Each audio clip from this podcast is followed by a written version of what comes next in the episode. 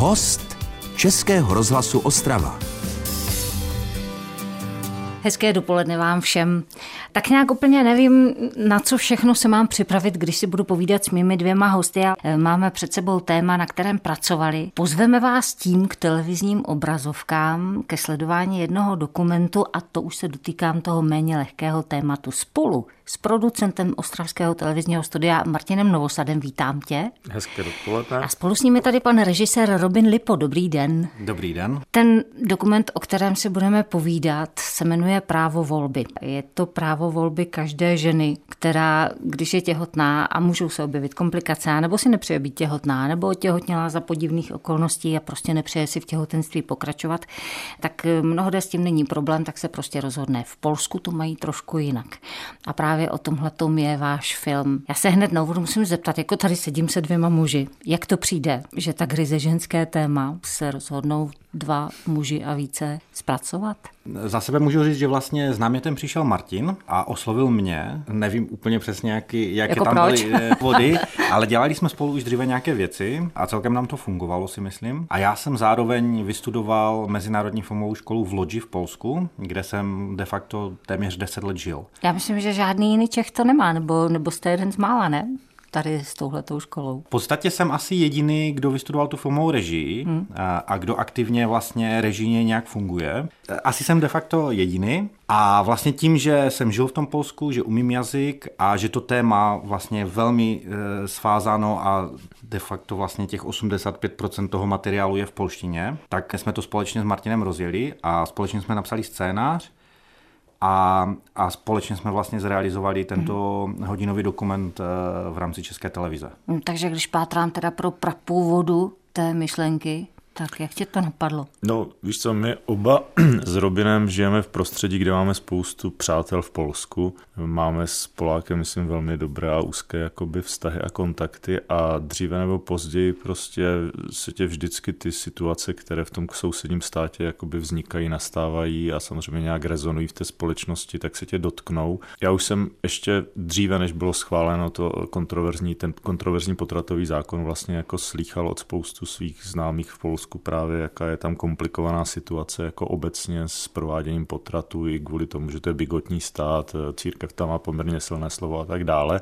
No a když před třemi lety opravdu bývala vládnoucí strana práva a spravedlnost ten potratový zákon jakoby prosadila, tak se v Polsku začaly dít opravdu věci, které možná pro toho českého diváka nerezonovaly tak silně jako pro nás, kteří tam máme spoustu těch přátel a známých. Bohužel se stalo, co se stalo, ten potratový zákon vstoupil v platnost a spoustě žen vlastně vzal jakoukoliv možnost jako legální cestou se svobodně rozhodnout, tak eh, k té interrupci už nemohla vlastně, nemohla ji jakoby hm, prodělat v Polsku, musela hledat náhradní řešení. No a tak tady vzniká ten pojem ta potratová turistika, o tom se zase psalo na té české straně a já jsem si říkal, že to je vlastně jakoby zajímavé téma vysvětlit i Čechům, v jakém světě žijeme. Žijeme sice v Evropské unii, ale jsou tam některé země a státy, které mají ty zákony nastavené jako velmi přísně. A je to vlastně neuvěřitelné, že ve 21. století se často dotýkáme problematiky těch lidských práv a svobod v takových tématech, které já už bych pokládal za středověk mm-hmm. a dávno překonané a hle.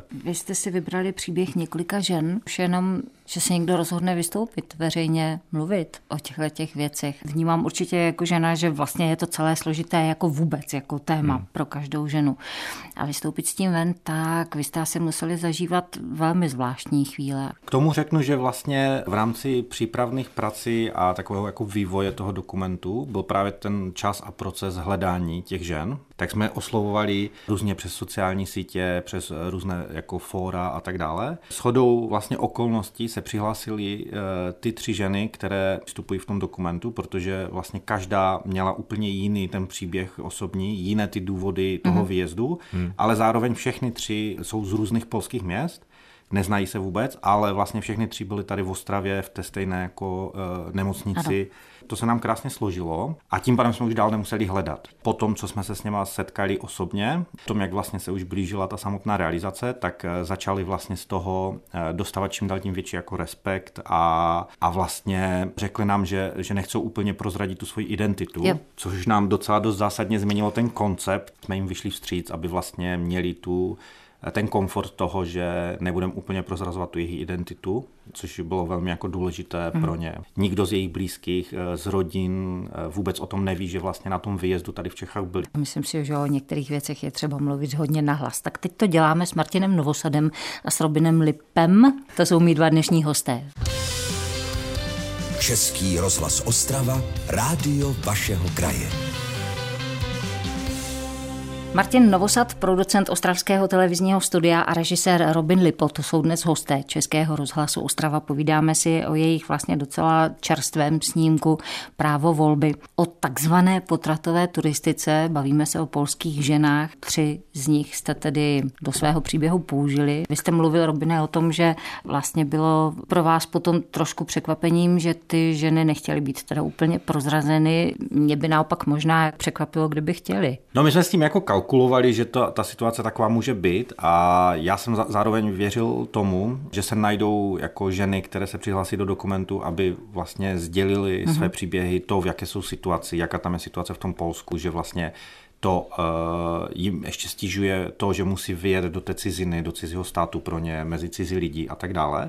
Uh, ale realita je taková, že fakt uh, vlastně se nám přihlásili za tu dlouhou dobu, co jsme hledali, tak se nám přihlásili jenom a pouze ty tři, protože ty počty, my jsme vlastně zároveň spolupracovali, že tady v Praze polské ženy a muži založili organizaci Čoča Češa, která taky vlastně v tom dokumentu má docela zásadní jako místo. A oni pomáhají zprostředkovat těm ženám z Polska vlastně kontakty na kliniky, které jsou vlastně otevřené tady těmto zákrokům. Ve, veškeré legislativní záležitosti hmm. jako vysvětlují a tak dále a zároveň i třeba finančně pomáhají uh, těm ženám a dívkám, které jsou v nouzi finanční. A uh, podle informací vlastně Čoči Češi, tak je to měsíčně kolem 150 žen a dívek, co jako se na ně obrací, že potřebují právě vyjet eh, do ciziny. A čím si vysvětlujete to, že se teda fakt přihlásili pouze tři, když ta čísla jsou vlastně úplně jiná? No, je to v podstatě asi i tím, že v Polsku zatím ten potratový zákon platí a mimo jiné platí jakási jakoby kriminalizace toho činu v takovém tom širším aspektu, když ta žena v Polsku přijde za svým ginekologem, že je těhotná, a ačkoliv by chtěla sama provést jako potrat, tak ginekolog samozřejmě ten potrat na základě toho zákona provést nemůže, tak ta žena, když už se tady rozhodne, že ho bude tu interrupci absolvovat v zahraničí, tak to udělá třeba nakonec, ale musí se vrátit, že jo. A ta opětovná návštěva toho ginekologa může skončit dobře nějakým konstatováním, tak nechci o tom vědět, prostě se něco mm-hmm. stalo, anebo naopak pak se to také může stát trestním činem, kdy ten ginekolog aktivně jako v duchu litery toho zákona nebo nad rámec litery toho zákona jako aktivně informuje policii, která začne pátrat o důvodech a příčinách toho, proč ta žena, která byla těhotná, už těhotná není, ačkoliv naposledy ten lékařský záznam u jejího ginekologa prostě vykazoval těhotenství. No a dostala by se samozřejmě do komplikovaných jako situací, kde by musela jakoby vysvětlovat, jako co se stalo a tak dále. Většina těch žen to má ještě tak, že často z katolického prostředí eh, neví to jejich nejbližší, ani si nepřejí, aby to věděli jejich nejbližší. To je taky důvod, proč jsou často vlastně v té situaci zcela sami a proč si myslím, že je důležité, že existují organizace jako je Čeča Čoša u nás nebo Aborciny Dream Team v Polsku, které se snaží těm ženám v těch situacích, kdy se opravdu ocitnou sami s tím problémem, nějakým způsobem pomoct a vysvětlit jim, že opravdu existuje možnost, legální možnost, akorát prostě o nich často ty ženy neví a hlavně neví ani netuší ty mechanismy a způsob, jak to vlastně jako provést. Vysvětluji si to i proto, že spousta žen v tom zůstává sama i po té, co ten zákrok jako byl proveden a vlastně se tím nějak jako nechtějí chlubit, protože se nechtějí dostat do nějakých problémů a komplikací. Nicméně jako zatím se neukazuje, že by se ten zákon měl tak rychle změnit, protože ani v té opoziční současné vládě nepanuje na, na to, jak by ten zákon měl vypadat úplně jakoby zhoda. Když vzniká takovýhle typ dokumentů, tak eh, vím, že tady jde primárně o ty ženy, protože to je prostě jejich život. Ale když teď popisuješ, jak je to vlastně celé nastaveno, hmm.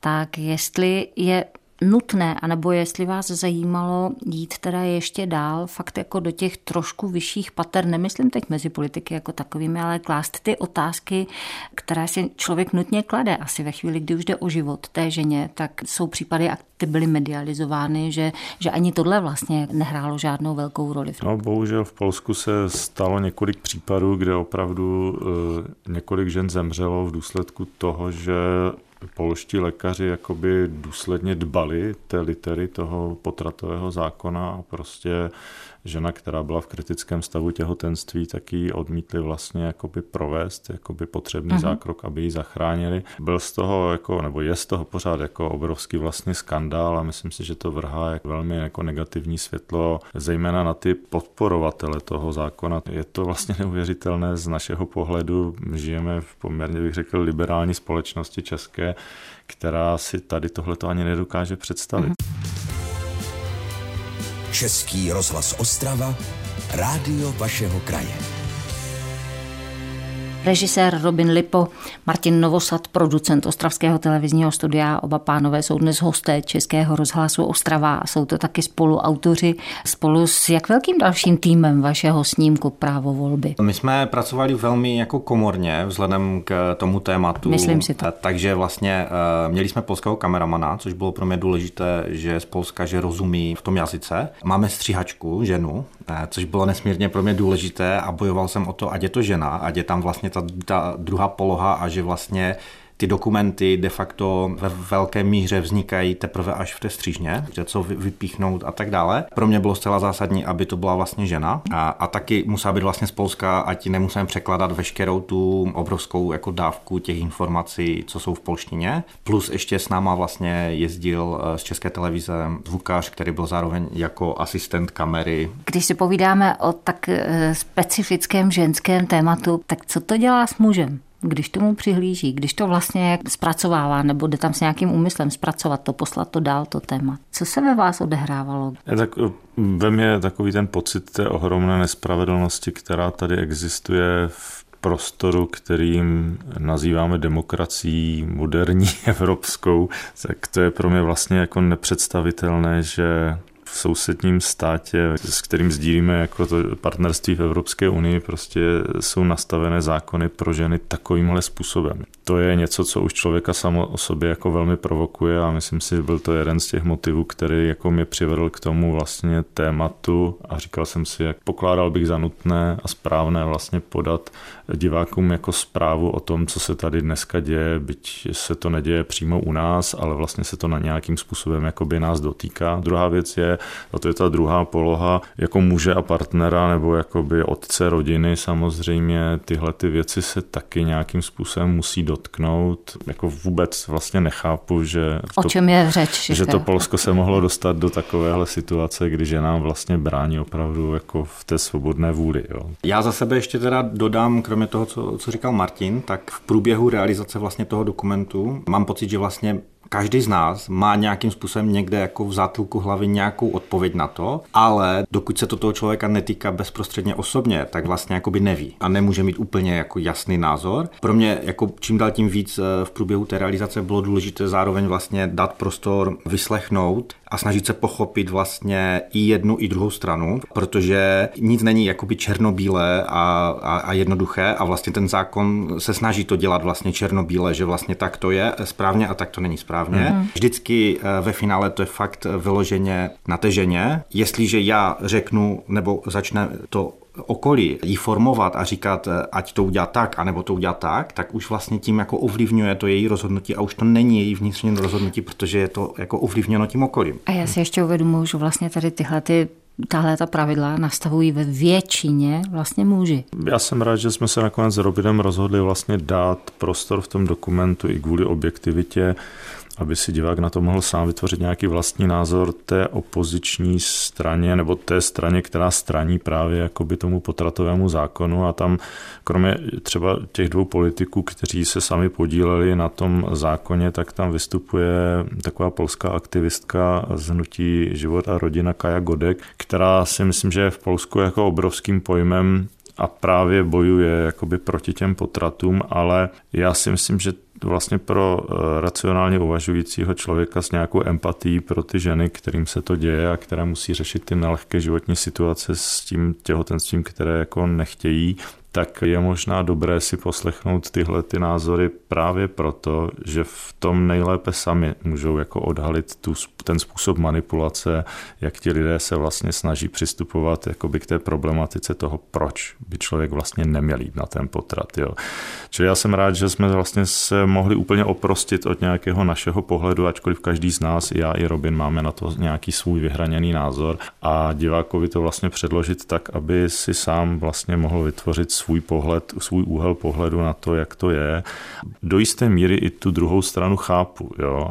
Nemohu s ní samozřejmě souhlasit, ale chápu té argumentaci, to už je jakoby na, na rovině nějakých jako filozofických mm. hodnot. A tam je ještě vlastně důležité dodat, že každý ten člověk má nějaký jiný background, to znamená vyrůstal v jiném prostředí, mm. je tam spojené náboženství, je tam spojené vlastně to, ta společnost, ve které žije. A tyhle ty všechny věci mají obrovský vliv a pokud to rozhodnutí vlastně, ať už na jednu stranu nebo na druhou té ženy, nebude vlastně vnitřně v harmonii s tím, co ona vlastně vnitřně cítí a bude ovlivněna tím okolím, tak vlastně to potom má nějaké konsekvence typu prostě psychické nějaké problémy a tak dále.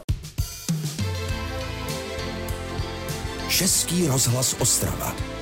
Rádio vašeho kraje. Robin Lipo, režisér, Martin Novosad, producent, to jsou dva muži, kteří jsou dnes hosty Českého rozhlasu Ostrava. Mimochodem, když jsem se, Robine, vlastně koukala na vaše práce, eh, spousta takových zajímavých krátkometrážních snímků, ale jako taky spousta muziky je ve vaší tvorbě.